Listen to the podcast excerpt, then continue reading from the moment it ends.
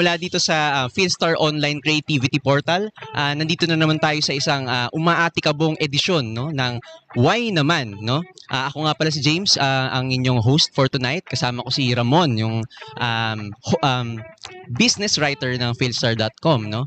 Magandang gabi po. Magandang gabi daw, sabi. okay, um, uh, ang ating guest for tonight, no? Um, siyang executive uh, director ng Ibon Foundation, uh, si Sir Sunny Africano. Kamusta naman kay Sir Sunny? Okay naman. Kunin sa kape. Nag-start na tayo kaagad eh. Hindi ko naubos kape ko. Mamaya marami pa tayong may isang oras pa tayo para sa ano, para maubos niyo yung kape niyo Sir Sunny.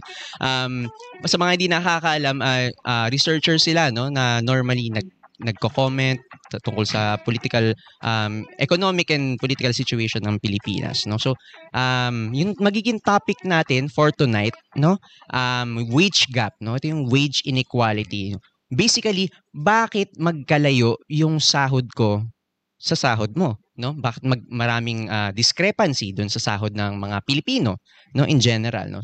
Siguro sisimulan na sisimulan lang natin ng medyo light lang yung ating topic no? Doon tayo sa medyo mas mababang saray no ng mga kumikita dito sa Pilipinas no um meron ba kayong idea no kung gaano katagal yung kailangan ipunin ng isang minimum wage worker para makabili ng latest na iPhone model?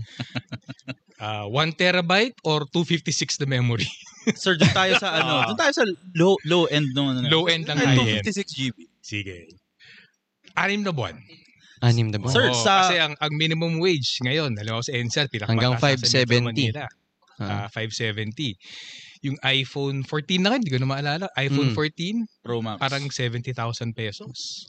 So, anim na buwan. Sir, Huwag fa- kakain o sa, mabuhay na anim na okay, buwan. sa anim na buwan na yon kakain pa ba yung minimum wage salary earner na mm. Wala, pero maganda cellphone mo. Yo, ay, yung maganda. Yung importante. yung importante, no? ay, meron tayong laugh track, no? Maganda. Um, pero in your words po, no, uh, how would you describe uh, wage gap? Anong ibig sabihin ng wage gap para sa inyo? Kung i-explain nyo sa hmm. tindera ng balot or kung ano man, ano ba siya? Okay. May dalawang aspeto yan, no? Hmm. Una, nabanggit mo kanina yung wage gap at iba-iba ang kita ng mga tao. Hmm. Pero sa amin, ang mas pinakamahalaga, yung gap dun sa natatanggap na sahod sa kailangan para mabuhay ng desente. Mm. Kasi yan ang bottom line. Ba't ka magkatrabaho? Magkatrabaho ka man, hindi para payamanin yung hmm. employer mo eh. Magkatrabaho ka para sa kagalingan mo ng pamilya mo. So sa amin, yung pinakasimpleng pag-unawa sa wage gap, yung laki ng agwat sa natatanggap mo sa kailangan mo para mabuhay ng desente. Mm. So, An- ano yung itsura niyan sa Pilipinas, no? Mm. Yung wage inequality? ang laki ng wage gap na yan. Uh, uh, so halimbawa lang ngayon, uh, hindi pa inequality pag-uusapan mm. dun sa kakulangan ng kinikita mm. para sa mabuhay ng desente. So competition ng ibon, gamit namin yung government data para mm. malinaw mm-hmm. kasi mm. napupunta kayo palagi baka hinuhugot lang namin mula sa datos. para mabuhay ng desente, isang pamilya ng lima sa Pilipinas, mm. kailangan niya na as of April ng 1,160 pesos araw-araw. Ah, ito ba yung family living Yun ang wage? family living ah. wage. So yung wage gap ay ano natatanggap dito sa NCR, 570 lamang. Mm-mm. Yung agwat na yon, yun ang wage gap. Mm-mm. So para sa amin, yung humigit kumulang 700 piso na yan, na kulang sa iyong kita mm. parang buhay desente, yun ang pinaka sa amin, pinakamahalagang konsepto ng wage gap. Kasi maging katanungan doon, bakit ang konti ng iuuwi ng isang manggagawa para sa kanyang mm. pangailangan? Mm. Samantala, may mga yumayaman naman. Mm. So sa amin yung wage gap na yan, dapat talaga ma maayos yung problema na yan. Kasi kung may problema sa NCR, na may pinakamataas na sahod, 570, eh lalo na sa limbawa tulad sa BARM.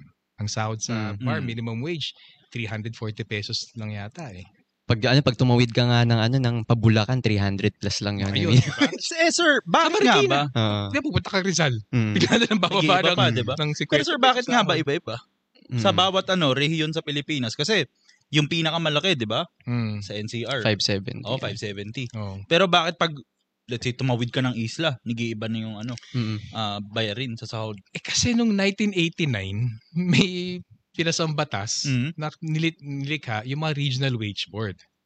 Nung nilikha yung regional wage board, ang sinabi doon, hindi na isang sahod sa buong Pilipinas, Mm-hmm. Yung sahod ay magdepende na lamang dun sa anong kinakailangan na bawat rehiyon. Depende dun sa tripartite daw. Parang kailangan pag-usapan ng manggagawa, mm-hmm. ng employer, at ng gobyerno. Magkakasundo daw sila ano yung dapat na sahod doon. Ngayon, mahalaga actually yung punto niyo kasi hanggang mga 1989, may isang sahod para sa buong Pilipinas. Mm. Mm, okay. Okay? So, nung nilikha yung Regional Wage Board, sinabi iba-iba na yung sahod dito sa bansa, doon na nagkawatak-watak yung wage system sa Pilipinas.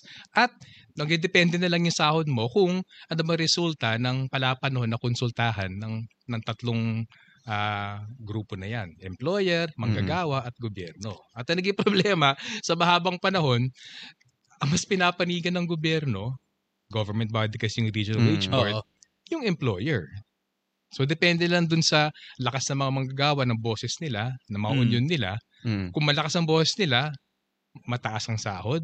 Kung hindi, at yun ang, yun ang realidad sa nakarang tatlong dekada, nung humihina yung mga union, bumaba din ang tatanggap na sahod, lumalaki yung wage gap, ang layo-layo na ngayon dun sa kailangan para mabuhay ang disente. Sir, follow up tayo dun sa hmm. parte na yun about union. Kailan niyo sir masasabi na humina ang mga ano workers unions?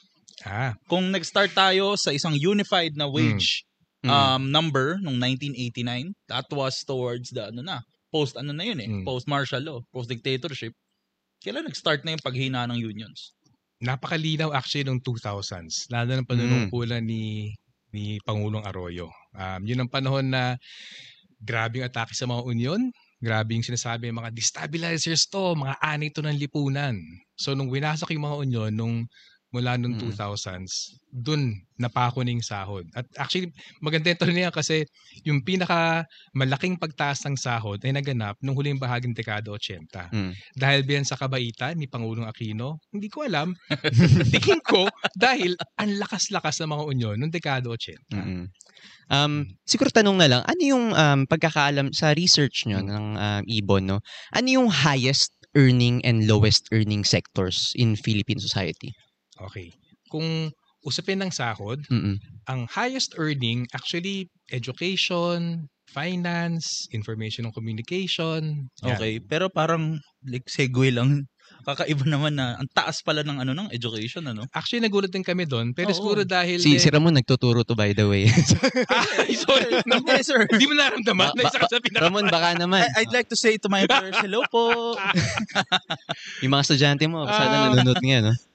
Actually, nagulat din kami doon. Mm. Um, pero kung pagbabatayan namin, ang ginagawa namin sa IPON, mm. pagbabatayan namin datos ng PSA, ng Philippine Stats mm. Authority, education actually is sa pinakamataas. Mm. Uh, mm. Kaya kung hindi mo nararamdaman, siguro tanungin mo yung nagbabayad ng sahod mo. Bakit mo mm. hindi nararamdaman yung ganong klaseng Magandang tanong yun. Sahod? And that is another topic for another day. sa, lo- sa lowest, sir, ano po? Okay. Ang problema, konti lamang actually ang nagtatrabaho dun sa education, sa mm. finance, mm. ganyang klase mga sector information communication. Ang pinakamaraming bilang ng Pilipino na nagtatrabaho sa sobrang babang sahod. Mm. Agrikultura, um, yung kalakal, yung mga nag mga nag-buy and sell. Uh, syempre, actually even manufacturing, bababa yung sahod na, bin, na, na binabayad eh. Um, so kung, kung usapin ng sektor, kung mga 300, 400, 500 pesos a day ang average daily basic pay ng mga nasa sektor na yan, agrikultura, uh, even manufacturing, kalakal, yung sa iyo dapat, dapat more or less 900, 1,000 pesos arawan ng sahod mo eh. Sabi nga ng ano, 'di ba?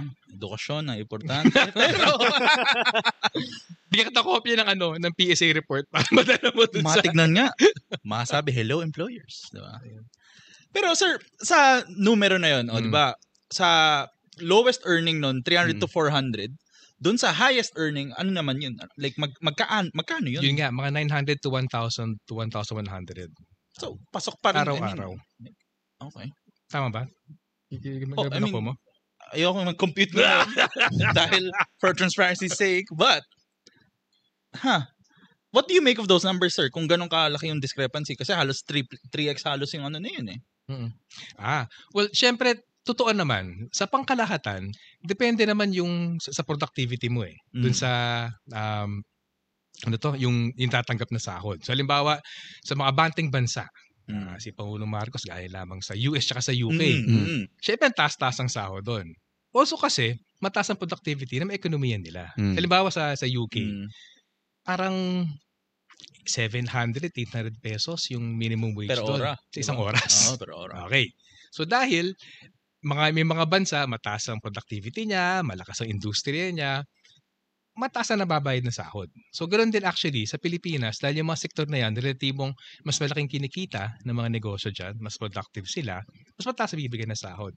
Pero yung, yung point nga doon, ang konti ng mga nagtatrabaho sa mga sektor na yan eh. Ang pinakamaraming Pilipino nagtatrabaho sa agrikultura. Kung saan, yan ang pinakamababa, mm. mga 300 hmm. pesos.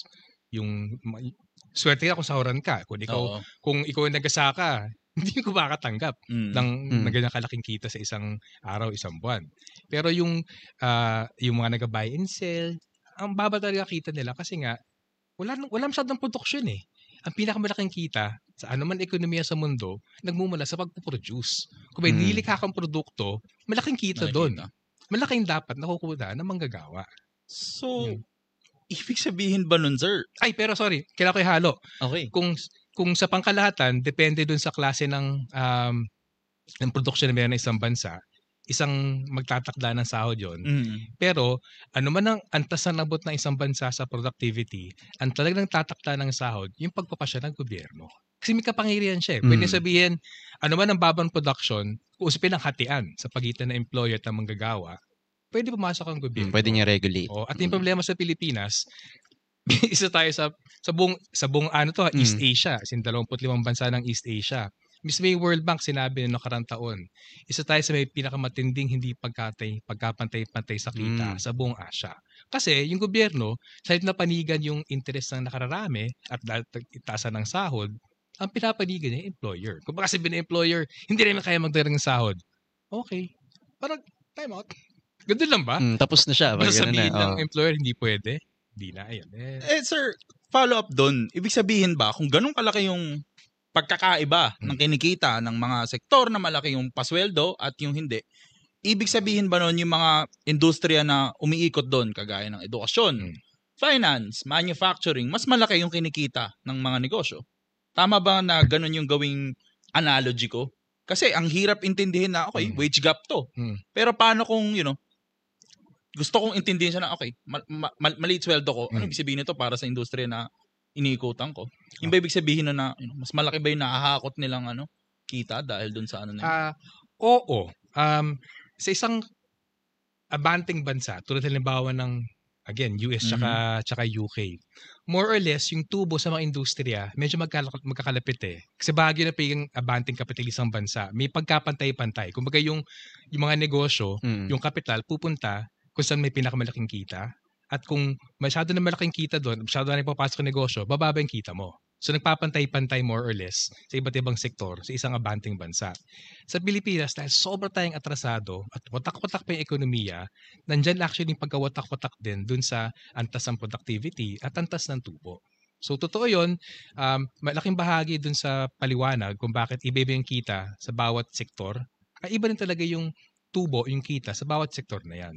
Pero para sa amin, isang usapin yon pero usapin din talaga kahit sa mga sektor tulad ng manufacturing. Actually, mababa sa manufacturing. Ah. Mm. Kung ang average sa Pilipinas na sahod, about 550 pesos yata nitong 2022. Mm. Sa manufacturing, below average pa siya tatanggap eh. 500 pesos lamang. So, may katalungan nga doon, kahit na mababa yung tubo dyan sa sektor na yan, mm. nahati ba ng pantay yung tubo sa pagitan ng employer at ng magagawa? At yun ang sobrang kailangan diin, ang laki ng papel ng gobyerno para siguraduhin na nagpapantay yung hati sa pagitan ng employer at ng manggagawa na hindi nangyayari dahil sa regional wage board, dahil pinapaligan palagi ng gobyerno yung mga employer, at sabihin ng employer, hindi namin yan kaya. Okay, pero pakita mo naman na hindi mo talaga hmm. kaya. Um, question, meron bang, uh, ano yung historical basis of um, keeping wages low sa Pilipinas? Na, meron ba talaga siyang, ano yung uh, batayan niya sa kasaysayan na bakit ganito lang yung hmm. yung sahod dito sa bansa natin? Okay. Ah, umula ako sa trivia. Mm. Alam niyo ba? Yan, trivia. Mm. Trivia. trivia. Mga bata, trivia pakinggan niyo to.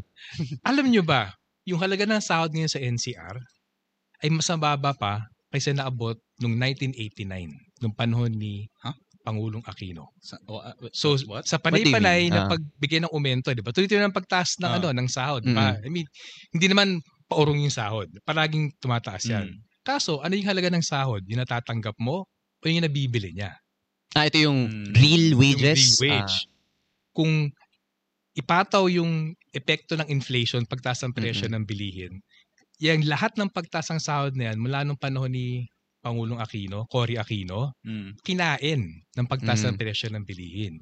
Kaya yung tunay na halaga na nabibili mo ngayon mm. bilang magagawa sa NCR, mas maliit pa kaysa nabibili ng minimum wage earner noong 1989. So para lang tong ano no, makikita mo naman parang lumilit yung nabibili kong mm. pandesal sa araw-araw. Sir, hindi, or lumilit yung pandesal. oh, lumilit yung pandesal, no? matandaan na ako, mm. lalo ko dati yung hmm. pandesal mm. na piso. Ang laki. Ang laki nun. Hindi yan yung Nutriban, ano? Hindi, tigas na. tigas na, tigas sa chan mo. Tsura ngayon, di ba? Sir, kalay. Di, di ba, sinabi nyo nga, yung epekto ng inflation mm, doon. Mm. So, sir, just to, to, to, just to go something ano uh, somewhere sa economics. Hmm. Kung yung kita nun nasa ano um hindi ganun kalaki yung kinakain hmm. sa araw-araw mong gastusin. Alam niyo ba sir yung kung magkano yung value ng piso nun sa ngayon? Hmm. Kasi merong ano yun eh, 'di ba? May conversion kunyari ang ano, ang PSA. Okay. Sabi nila nung 2018, yung isang piso mo, ang value na lang ngayon 88 centavos. Eh sir, kung nung 1989, ah, mm. nako, hindi ko maalala yung eksaktong mm. numero, pero halos sigurado ko hindi abot ng GIS yung halaga ng piso noong 1989. Mm. Eh, ang tagal na nun.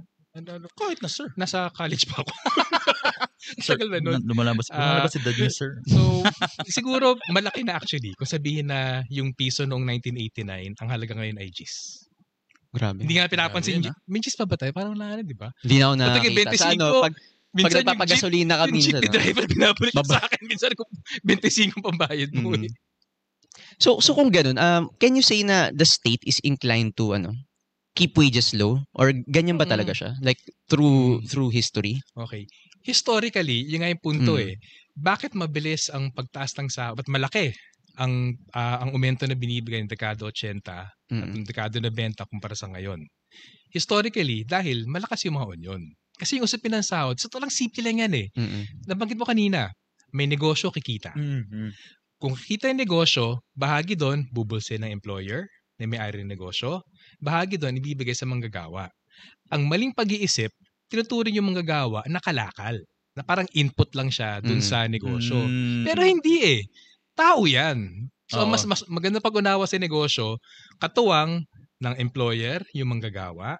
Kung ano ba ang kinita negosyo, pinaghahatian sa dalawa. Yun ang tamang um, pagtingin dapat sa manggagawa. Mm-hmm. Kaso, ang official na patakaran ng gobyerno sa kanyang pagtitipid nga dun sa mm-hmm. cost of production, ginawang kalakal na lang at input yung manggagawa. So sa halip na ituring na parehong tao yan, employer at employee, mm-hmm. na kikita dahil nga whatever sangkap, di ba? Magagawin niya kung anumang produkto, serbisyo yan. Oh. Yung yung yung manggagawa sa halip na katuwang ng employer tinuring na cost of production. At para sa negosyante, mm. para maka pagpalaki ka ng tubo, tinitipid mo yung cost of production mo. Mm. At may problema doon. Kasi tao yan eh. Mm. So, anong nangyari, nito nakarang mga dekada, lalo nung humina yung mga union, umiral yung pag-iisip, para lumaki yung tubo ng mga negosyante, bawasan natin yung bayad sa manggagawa para mas malaki yung naibubulsa ng negosyante. At doon sana yung malagang papel ng gobyerno kasi syempre manggagawa. Gusto man trabaho eh. Mm. mm. Ano man ang ibibigay sa'yo, ang pipiliin mo, pipiliin mo ba na hindi magtrabaho na walang kita? Syempre, ano man ang baba ng kita binibigay sa'yo, tatanggapin mo yun. Eh, kailangan mo kumain eh. At sinamantala oh. ng negosyante yon So, dun sana yung papel ng gobyerno, time out, oh. wag ganyan trato mo sa manggagawa. Tao din yan. Ang laki-laki ng tubo mo pwede ba mas malaking bahagi ibigay mo sa negosyo doon sa manggagawa. Pero hindi yon So, yung historical basis ng mababang sahod ngayon, pero sabihin dalawang yugto, mm. Noong dekada 80, malakas ang mga unyon, relatibo mataas ang sahod. Nung inatake yung mga unyon, lalo na paninihi ng Arroyo, mm. ito pinapatay mga unionista, pananakot, mm, at iba mm. pa. Nung humina yung mga unyon, yung gobyerno, ang pinapanigan yung mga negosyante. Sabihin negosyante, ay hindi namin kaya magdagdag ng sahod. Mo mm. lang yung gobyerno. So doon talaga yung papel hanggang sa ngayon, yung gobyerno dapat pinapanigan, yung manggagawa. Anong taon nga ba? So kung Roy administration mga 2001, 2001, 2001. So baka yung mga ibang nanonood sa atin, baka hindi pa pinapanganak noon, no? Pero magandang reference yun oh. pag inisip nyo. Kasi hmm. kung sinasabi nyo na yun ang, kumbaga, siguro, Ni- nine years yun eh. Nine years hmm. yun hanggang college ako hmm. siya yung nakupo eh. Wow. Uh, so ibang paghina yung ano na yun, no? yung paghina basically ng mga onion nun, ang sinasabi niya sir, nag ano, nag-allow kaya ganito yung Oo, noong dekada 80, siguro mga isang katlo ng mga sahuran sa One formal third, establishments Oo. ay unionized. Mm. Ngayon, swerte ka tayo kumabot ng 6% ang unionized ngayon. Mm. So wasak na talaga yung mga union sa Pilipinas. So mas marami talaga yung unorganized labor like right now. Unorganized at mm. takot na manggagawa. Kasi nga red tag. Red tag ka. Oh, Sabihin, ay no, komunista ka. Mm-hmm.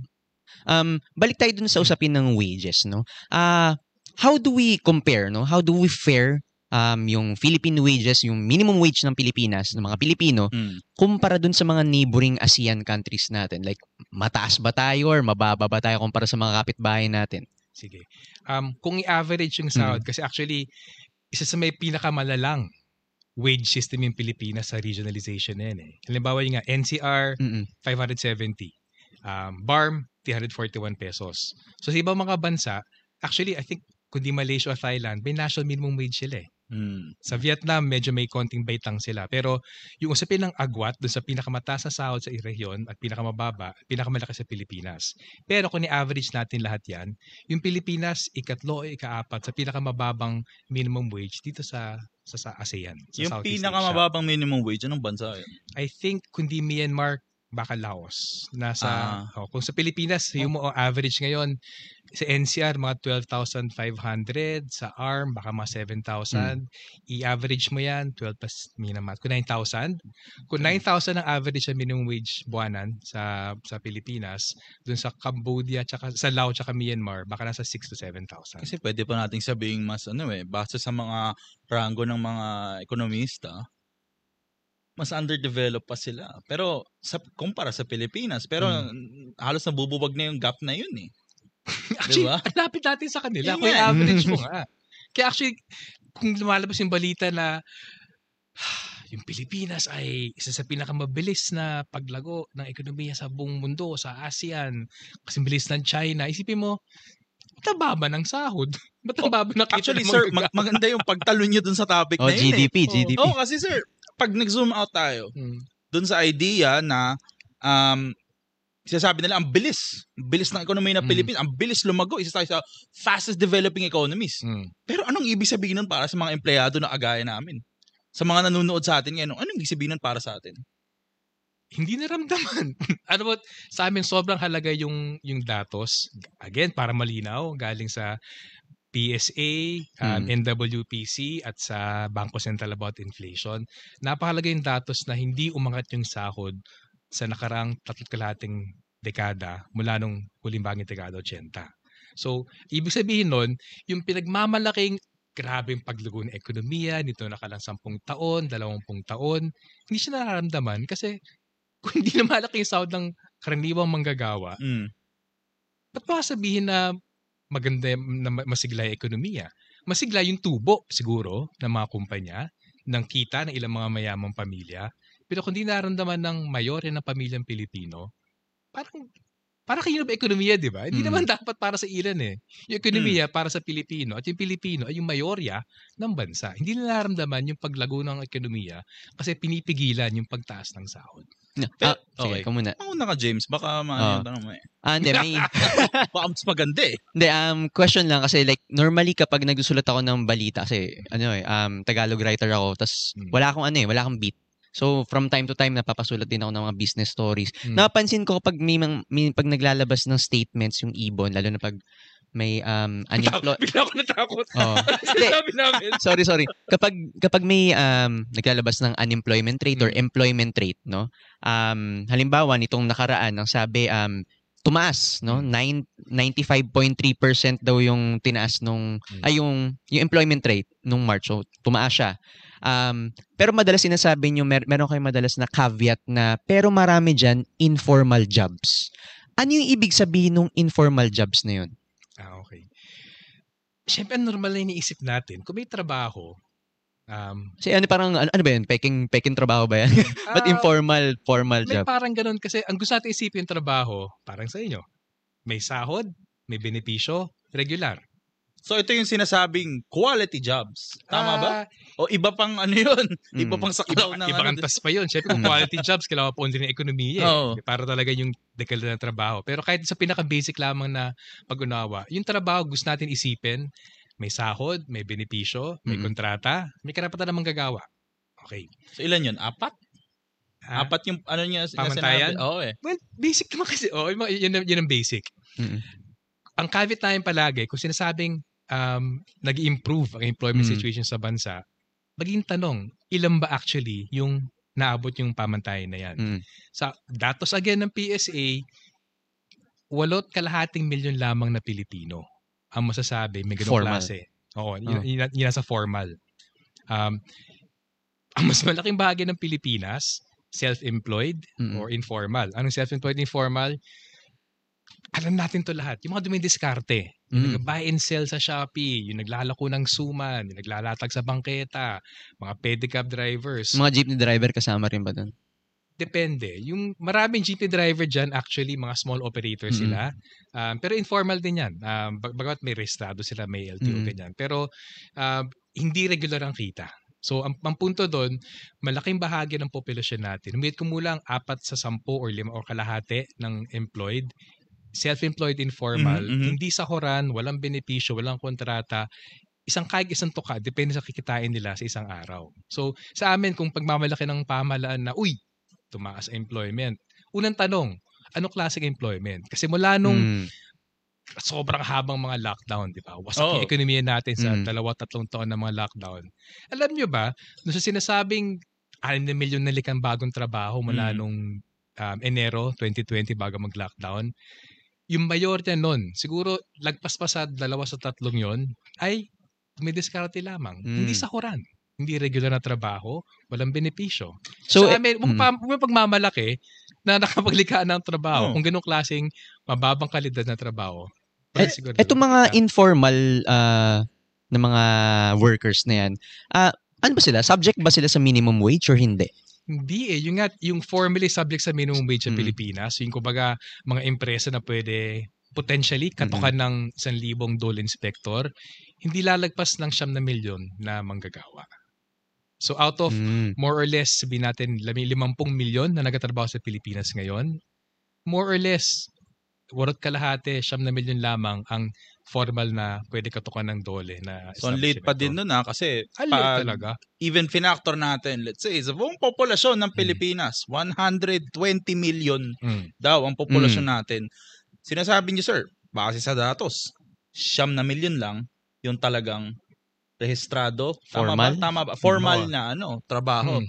So yung remaining na amount na yun, let's say magbawas tayo doon ng kalahati na hmm. siguro mga bata pa yun. Hmm. Assume natin. Eh, nagbabasa oh, mal- mal- malaking diba? part ng population. Oh, bata, eh. oh, siguro iba doon, matanda, hmm. retirado. Marami pa rin doon, hindi nakabase sa ano, you know, formal na pagsasahod ng mga ano, employee. Mm-hmm. Tapos pati dun sa 8 milyon na yan, 8 na milyon na yan, hindi mo lahat nakatanggap ng minimum wage eh. Um, kasi right now, yung dole may isang libong inspector. Mm. Kung may himikit kumulang isang milyon na empresa sa Pilipinas, ang inspect nila siguro marami na yung isa o dalawa sa isang linggo. Dami naman nun. Ah, uh, syempre may ano, may paperwork din naman 'yan. Pag ah, oo, syempre mahirap kang gawin 'yun. Uh, eh. Pero konti pa rin 'yan. Simo isa isa o dalawa sa isang linggo, 1,000 inspectors. Mm. Ilan yan sa isang taon? Maybe 150, 200,000 lamang. Ay, sa isang milyon mm-hmm. na mga uh, empresa sa Pilipinas. Sortihan na lang talaga siguro kung ano. Iba pa yung usapin, ano. kahit katukang ka. Mm-hmm. Oo, oh, diba? Ay wait, may phone-in question tayo, no? Okay. Mula sa ating mga online audience, no? Ang tanda mo na phone-in talaga. Oh, phone-in, no? Kahit na hindi naman talaga. Text, may nag, mga nag-comment, no? Sa online viewers natin tonight, no? Um, tinatanong kay Sir Sunny, no? Uh, do you see artificial intelligence affecting salary rates considering that it's able to do many job functions, no? Oh, Ma- madalas nakikita ko online, parang papalitan daw yung mga trabaho namin, eh. Pag ano, eh, pag nagkaroon ng eh, marami na nag-chat GPT ngayon eh. Ah. Um, makaka-apekto ba yan sa salary rates ngayon sa Pilipinas? Siguro sa salary rates ng mga troll. Kasi, hindi, seryoso kasi, ang galing ni ChatGPT ah. Mm. Pero, magagawa sa isang minuto yung trabaho ng troll sa isang araw pero siguro. to be fair ah, kung ganun, ang laki pa rin ng sweldo siguro ng mga troll kumpara sa mga regular na empleyado, ano. So iba pa rin yung mapapalitan siguro. siguro may ilan, pero yung realidad sa Pilipinas, uh, yung pinamatigilan na nagtatrabaho, nasa manual work eh. Elementary occupations, manual labor, yung masabing intellectual knowledge work na ganyan. Baka mga trolls, periodista, yo, yo, isama ko sa ano, no? Pero baka ilang mga creative jobs, writing jobs. Pero napaka-minor na yan eh. So siguro mm-hmm. baka sa isa, dalawa, tatlong porsyento na sahuran, mm-hmm. baka silang tamaan ng AI. Pero sa pangkalahatan, sa sobrang atrasado ekonomiya ng Pilipinas, mm-hmm. yung lakas paggawa ay talagang Oo. manual labor pa rin. Mm-hmm. May apektado pero konti-konti lang. Magde-devil's mm. advocate ako, sir. Yes. Kaya ba hindi pinapalaki? hindi, hindi, sir. Hindi. Devil's advocate tayo. Kaya ba sir hindi pinapalaki. Ang minimum wage sa Pilipinas dahil hindi ito maganda para sa negosyo? Um, hindi maganda para sa tubo ng negosyante sa kagyat. Pero sa amin may dalawang aspeto yung tanong hmm. na yan. Kung magtaas ng sahod, karapatan nyo naman gagawa na mabuhay ng desente. So sa amin, yung pagbaba ng tubo ng negosyante, hindi yun ang pangunahin dun eh. Ang pangunahin dun, kung kita yung negosyo, paano hatiin sa pagitan mm. ng employer at ng manggagawa. So sa, sa amin, kailangan talaga panghawakan yung punto na yan. Eh. Hindi kalakal, hindi input, hindi raw materials ang manggagawa na titipirin mo. Tao yan. Mm. So kailangan yung sabi sa saligang batas na may living wage, paliwanag ng NWPC ang ibig sabihin ng living wage, hindi to poverty na sahod. Mm, subsistence. Dapat mabigay yon So Isang punto yan. Pero ikalawa, sa totoo lang, makakatulong sa ekonomiya kung magdagdag ng sahod. Kasi halimbawa lang ngayon, lumabas yung datos about yung GDP natin sa unang kwarto ng mm. 2023. Kapansin-pansin, humihina yung household spending. Yes. Bakit humihina? Dalawang bagay lang yan. Ang taas ng presyo ng bilihin at ang baba ng kita nila. So, ang tanong dyan, kung isentro mo yung tubo sa kami ng iilan na mga nagmayari negosyo, Gagastusin ba nila yan? Hindi eh. Malamang kaysa hindi, yung isang piso bibig mo sa negosyante bilang tubo, kumpara yan sa isang piso bibig mo sa manggagawa, ibigay mo sa manggagawa yan, gagastusin niya yan. Hmm. Kasi bababa ng antas ng pamumuhay niya. Nagbabawas nga siya kinokonsumo kasi malang presyo ng bilihin. So, isang piso na yan, imbis na ibus sa negosyante bilang tubo, igagastos niya. Baka gastusin pa niyan abroad, magbabakasyon siya. Oo. Ibig mo sa manggagawa, gagastusin niyan sa Pilipinas, iikot yung pera sa mm. Pilipinas, lalago pati yung mga informal enterprise. Mga, ma, yung, mga, yung makakakuha ng pera na yun, yung mga local industries Oo, or local hindi businesses. Hindi lang yun, pati yung pedicab driver, tricycle driver, ang dami-daming kwento ng mga hindi na nagta-tricycle kasi sayang yung 20 pesos. Mm. 'Di ba? Pero kung may 20 pesos ka na dagdag na kita, ikot mo sa tayo sa lokal na sa komunidad mo. P- pwede pang mag-isang beses na devil's advocate ulit. Eh sir, parang hindi ka niniwala. Ah. okay, lang, okay lang, okay lang. Okay, sir, just I'm not ano, I'm advocating for the devil. Ah. Mm. But sir, parte yan eh, 'di ba na Okay, pag naglagay ka ng subsidies, mm. ang idea is 'di ba, papataasin mo. Kunyari, naglagay ka subsidy sa sweldo para makahabol ka dun sa mm problema ngayon itong cost of living crisis sa Pilipinas. Mm. Eh sir, 'di ba nung sa US, nung kalagitnaan ng pandemya, nagpalabas ng subsidies yung Biden-Trump government. Grabe, eh. $1,500, mm-hmm. di ba? Yeah. Kada pamilya. So sir, sinasabi no na nakapag ano pa daw yun, nakapagpalobo ng mga presyo ng gastusin. No, inflation na. sa Estados Unidos. Sir, kung sa inapply mo yun sa Pilipinas, yung mm. ganong kalaking um, subsidiya binigay mo sa manggagawang Pilipino, ganun din ba yung magiging problema natin na, oh, makaka- makakapag-push din. Yeah, oh, gaganda, mas magiging desente ang kabuhayan. Pero tataas ba yung mga presyo? Kasi kakainin eh. Mm. Mag-imbita na lang kayo kasi may ibang kwento sa US. Isang malaking dahilan kung bakit tumaas yung presyo ng bilihin sa US, sinamantala mga kumpanya magtaas ng presyo. So hindi yung sasabing demand, sa textbook yan eh, demand pull inflation. Mm Actually, may mga pag-aaral, malaking bahagi ng pagtaas ng presyo ng bilihin sa US ay hindi dahil sa masyadong maraming pera sa bulsa ng mga mm-hmm. uh, mga Amerikano at ginastos nila. Kundi yung mga mapagsamantalang mga kumpanya, tinaas yung presyo kasi sabihin nila, ay hindi, dahil to sa pandemya, dahil sa supply chain, mm-hmm. etc. So artificial yung yeah. malaking bahagi okay. ng pagtaas ng presyo sa US. So gusto ko ibukod yun kasi tama yung punto eh. Kung magtaas ba ng sahod, hindi ba yun magkakos ng inflation na demand oh. inflation sa Pilipinas? Oo eh. Dalawang usapin yan lagi yun sa ano. Una, dapat maging malinaw. Kung sa bahagi ng employer na ipapass on niya yung dagdag sahod sa presyo niya, hindi naman niya kailangan kasi may sapat na tubo para saluhin yung dagdag na sahod. So, so, so sa bahagi ng employer, hindi dapat maging dahilan na magtaas ng presyo yung pagtaas ng sahod as long as magtanggap siya ng bawas sa tubo niya. Pero, dyan ang papel ng gobyerno. Pero doon sa punto naman na, sige, Granted, hindi pinasa ng uh. employer yan. Kung dumami yung pera sa ekonomiya at umiikot yan, yan ba ay makakapag sa inflation? Pwede, mm-hmm. pero dalawang usapin yan.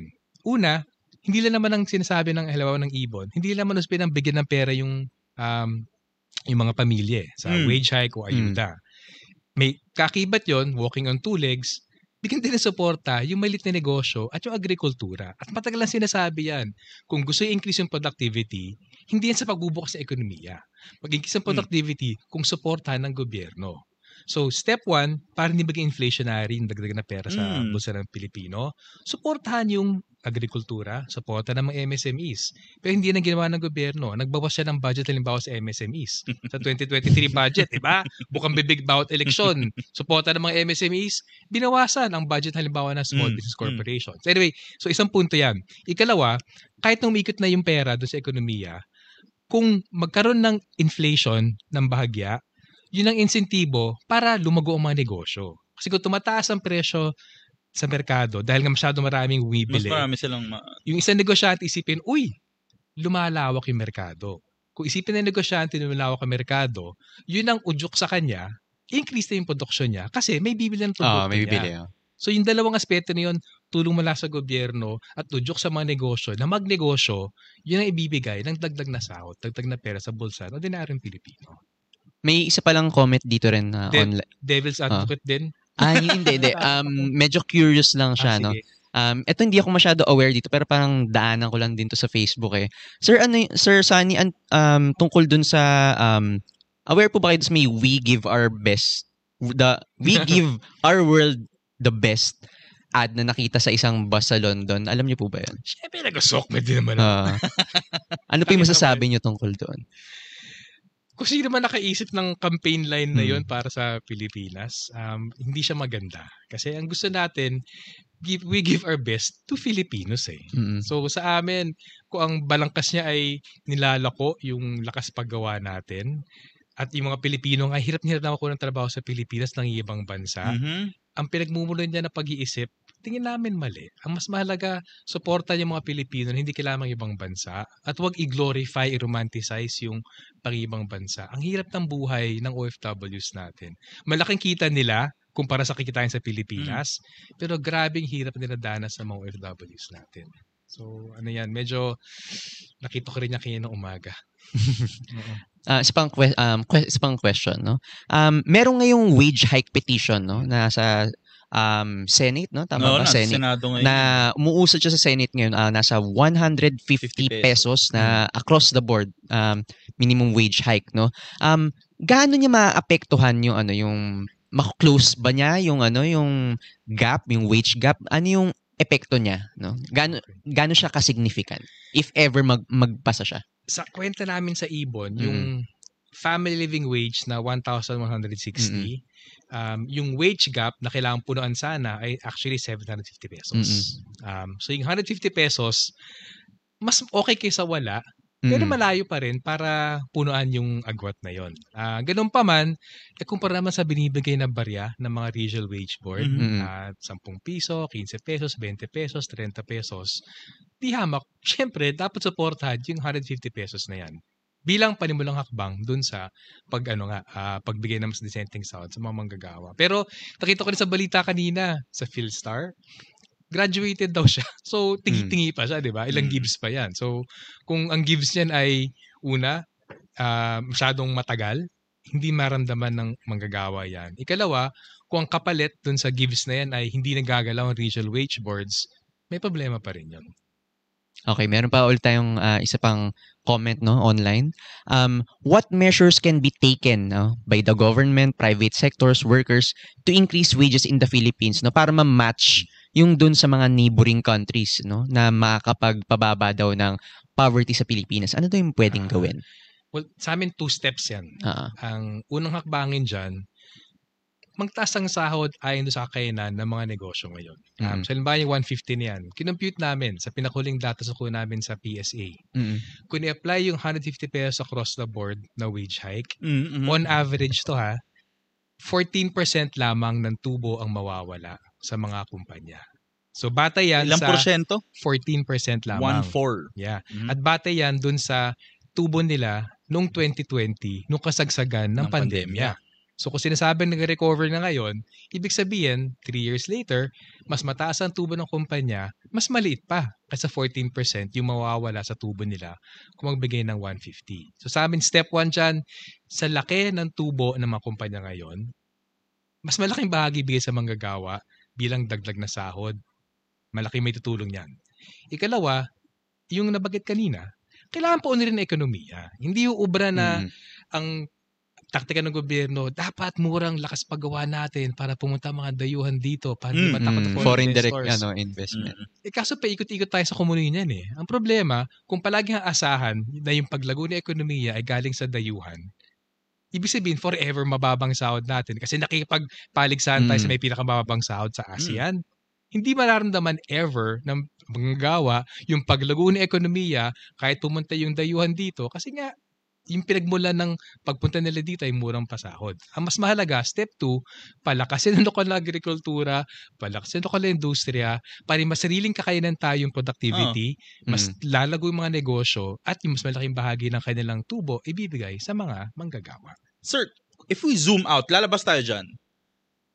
Kung nasa, sa industriya, sir, sa itsura hmm. ng market ngayon, ano ang mga ano um sektor ng ekonomiya na malaki ang sweldo at yung maliliit kasi babalik babalik ako doon sa una, doon sa tanong namin kanina mm. na yun eh. Mm. So kung ano um, gusto mong kumita ng malaki, nasan ka dapat?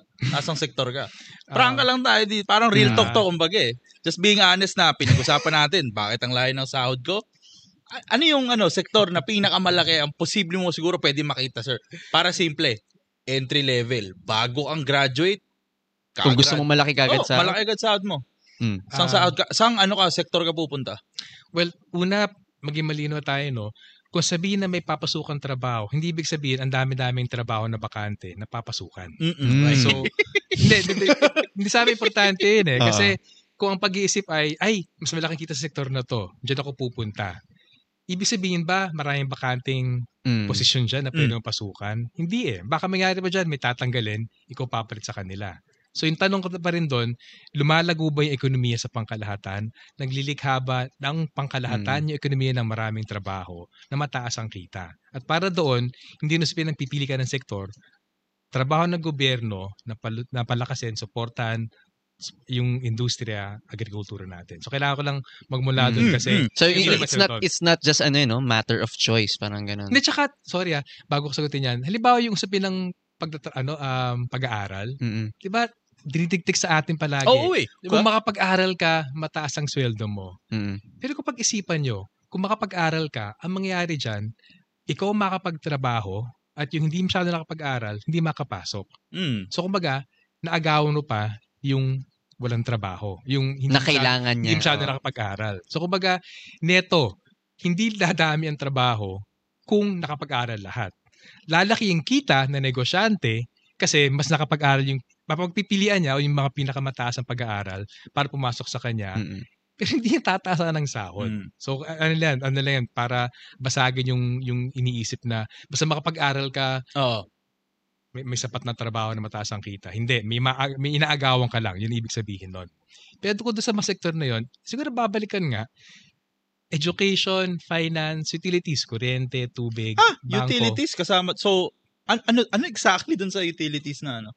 Curious talaga ako. Ah. ah. Ano ba? transportation Oo, ba to? Eh. Like Oo. kung kung ano, tubig? mag-engineer ka. Kuryente, kuryente tubig actually. Yung yung mayor ng trabaho. Mm. Although konti lang, parang 100,000 plus lang yata yun eh. Yan ang, yan ang medyo mataas kuryente, na, tubig. na sahod. Tapos actually, even yung mga janitor sa mga sektor na yan, mas mas mataas kaysa sa janitor halimbawa sa isang pabrika sa Caloocan. May may, may ganoon din actually mm. na aspeto yun eh. So hindi hindi porke entry level ka na na college graduate. Oh. Hindi pare-pareho yan eh. Depende din talaga sa mga sektor eh. So sir, okay. So nandun tayo education, finance. Gusto ko malaman education kung Oo nga, para, masabi, para masabi mo kung hindi nakukuha mo nga yung dapat na, nothing personal, mo. pero baka kasi eh. iniisip ko yung yung datos na yun baka nandun sa public school eh. Kasi 'di ba, mm. Duterte nung Ah, hindi. Diba? Uh, yung datos na yan ay sa private sector kasi ah. uh, ibang kategorya yung uh, government employees. Dun sa sahuran, more or less sinasabi ng gobyerno na may apat kalahati na sahuran sa government sector. Yung public school, hindi actually kasama doon sa 8.5. So sir, sa finance doon, ito yung typical na ano, siguro stereotypes kumbaga na may isip mo sa mga nagtatrabaho sa finance. Mga professional. Professional na let's say analyst. corp. Nasa oh, oh yun, mga analysts, clerks, accountants, ganyan. Teka, gusto ko makita yung mag- kung reaction mo eh. Kung makita mo na, uy, Ay, ba't hindi ka natatanggap ng ganyan klaseng sahod? Mm-hmm. Okay. Sa edukasyon, ay hindi, 987 pesos ang natatanggap average daily basic pay sa edukasyon. Uh, Ikalawa, information and communication, 941 pesos. ICT. Ah, yung electricity, gas, and steam, anyway, utility, 748. Pero nga, sa kabilang banda, agriculture, 300, um, wholesale and retail trade, 419 pesos, restaurant, hotel, 432 pesos, manufacturing, maliit, 485. Mas mataas pa sa construction, 490. Sir, follow up dyan. Ba't nga ba malaki dyan? You sell doon? Um, sa Oran.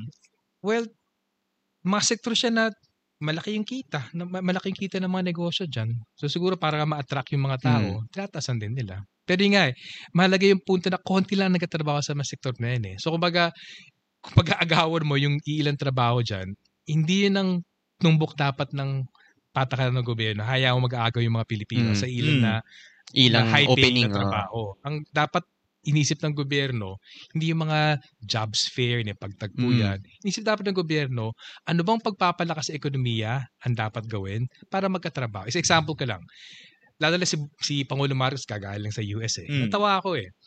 Yung US ngayon, inurungan na yung globalisasyon, etc. etc. na yan. Yung US, daan-daang bilyon dolyar ang bubuhos niya bilang suporta sa semiconductor firms na Amerikano, mm-hmm. sa renewable mm. energy, sa solar power plants, sa mga um, wind power, sa, sa baterya, etc.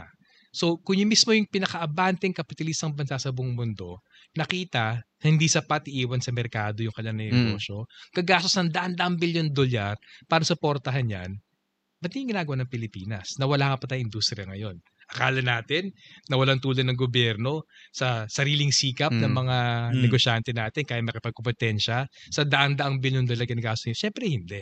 So sa amin, dapat bumalik dun sa punto, kung gusto natin ng trabaho na maramihan, mm. gusto natin ng trabaho na dekalidad kasi high productivity yung mga sektor, hindi pwedeng iwan sa negosyante yan. Kailangan makialam ng gobyerno protektan, supportan lahat ng mga yan. Kung Gumawa hindi, ng industry. Kung hindi, mangiibang bansa lang talaga forever the best. Ano? We'll give you the best. Ano, ano, anong tagline? Kalimutan ko na eh. we, give the, we give, give the world, the world our, our best. best.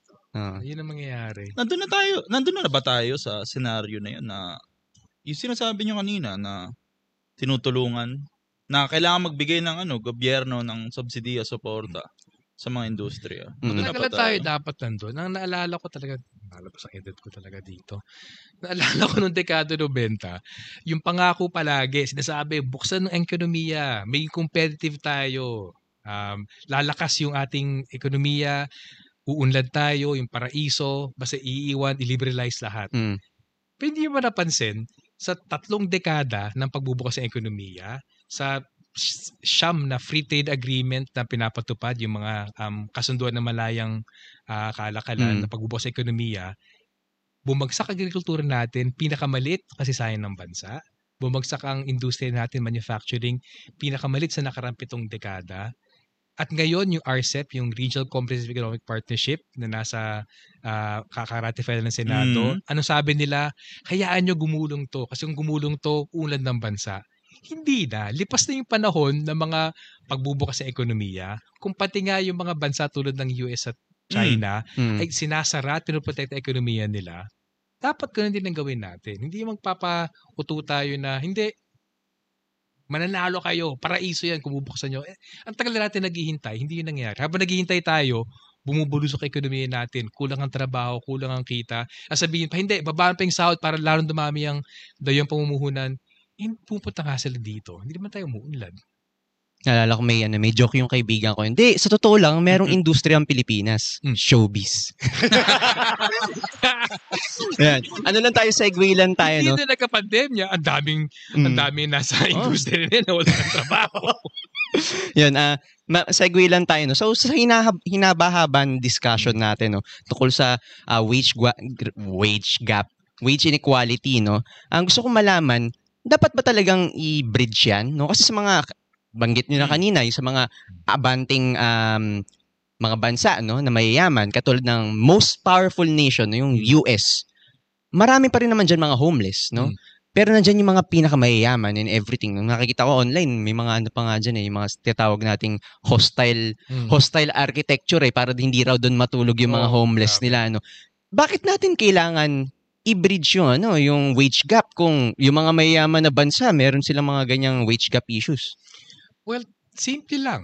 Mm. May sapat na kakayanan yung mga negosyante sa naipon nilang tubo at tuloy-tuloy na paglobo ng kanilang yaman, may sapat silang kakayanan magbigay ng nakakabuhay, mm. dissenting sahod sa mga Pilipino.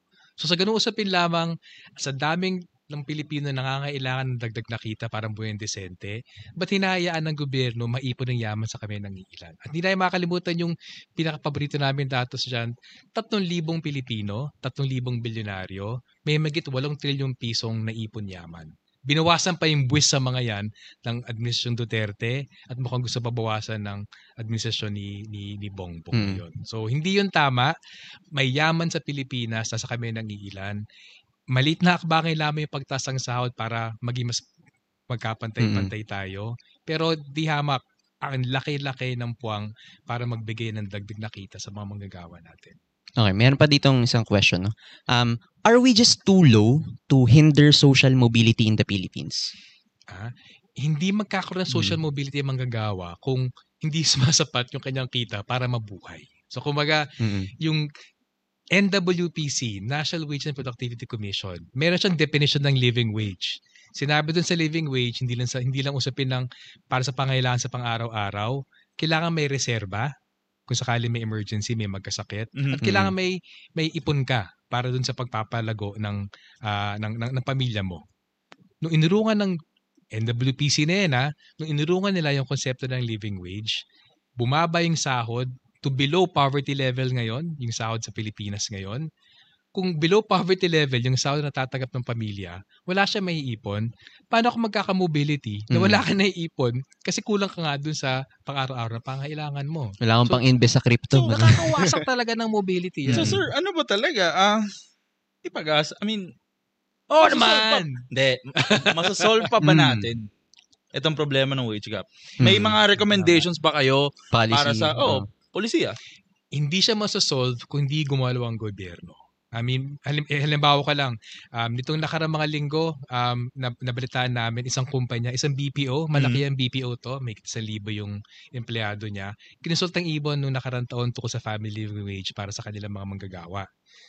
Nito nakarang linggo, na in-update kami, pinatupad niya yung family living wage sa kanyang um, BPO. Oh, okay. At maganda yon kasi nakinabang, hindi lang yung mga nasa pinakamababa. Mm-hmm. Dahil nakita nila, nung inangkat nyo nasa bababa, humahalik na yung kanilang sahod sa medyo sa taas, tinasan din nila, even yung mga na mas mataas. Hmm. Anong punto doon? Oo naman, kung may mga employer negosyante na medyo may mas bukas ang loob nila mm. dun sa pagtataas ng sahod, pwede yung mangyari. Pero sa daan-daan libong empresa sa Pilipinas, hindi uubra na maiwan dun sa kawang gawa o individual na pagpapasya na negosyo gobyerno dapat gumalaw. At yung gobyerno pwede gumalaw sa pamagitan ng pagkasa batas, hindi lang 150 pesos. Yung 750 pesos na na, na um, mm. across the board na, na, na wage hike, mm. dapat isa batas yan. Ikalawa, yung sistema ng regional wage boards, na nito nakarang tatlong dekada ginamit para bababain yung sahod doon sa mga rehiyon dapat buwagin na rin yan. At sa batas din, national minimum wage ay dun sa family living wage. At habang kinakaya ng gobyerno gumalaw para sa kapakanan ng ordinary manggagawa, hindi tayo hinto dapat sa pagdedemanda sa kanila. Pakinggan naman yung manggagawa at panigan yung manggagawa. Hindi Sir, yung mga paalala lang natin sa mga nakikinig sa atin ngayon, ano nga ba yung ano? Family living wage? Ay, mm, bago lang tayo matapos. Oh, para lang may refresher tayo sa mm. numero na yun yung as of April, 1,160 pesos ang kailangan ng isang pamilya ng lima para sa lahat ng kanyang araw-araw na pangailangan na may konting ipon sakali may emergency. Kung hindi ito isang kahit isang tuka, hindi ito maluhong pamumuhay, pero disenteng pamumuhay ito. Yun. Um, medyo sinisignalan na pala tayo ng ano no oh. ng ating ni Easy no? Um so kailangan na nating i-wrap up no? Any final words po Sir Sunny pagdating na sa ating sa, sa ating topic for today? Ah, sa amin ang hmm. pinakamahalaga talaga kailangan ko ulitin. May kakayanan ang mga um, uh, employers magbigay ng dagdag na sahod. Sana wag nila harangin. Ito ay para sa interes ng mga manggagawang Pilipino at ito ay makapagpasigla ng takbo ng ating ekonomiya sa pangkalahatan. Well said, well said. Well said, well said. Ang galing po ni uh, Sir Sunny Africa, no? Okay, palakpakan tayo, no? Uh, maraming pong salamat at um, muli, uh, maraming salamat din sa mga nanood sa atin uh, tonight. Hindi ko alam kung ilan yung viewers natin. Sana marami, no? At next week, magkita-kita ulit tayo sa uh, why naman, no? Ang topic natin sa susunod na uh, linggo ay bakit ang init, no? Bakit nga naman, no? Magandang tanong yun. Malalaman natin yung sagot sa susunod na linggo. Susunod na linggo, no? Follow nyo kami sa Facebook, sa Twitter, sa TikTok at sa lahat ng aming mga social media accounts at magkita-kita tayo doon. Um, mapapanood nyo kami sa YouTube and um, kung saan-saan man, no? Kita tayo.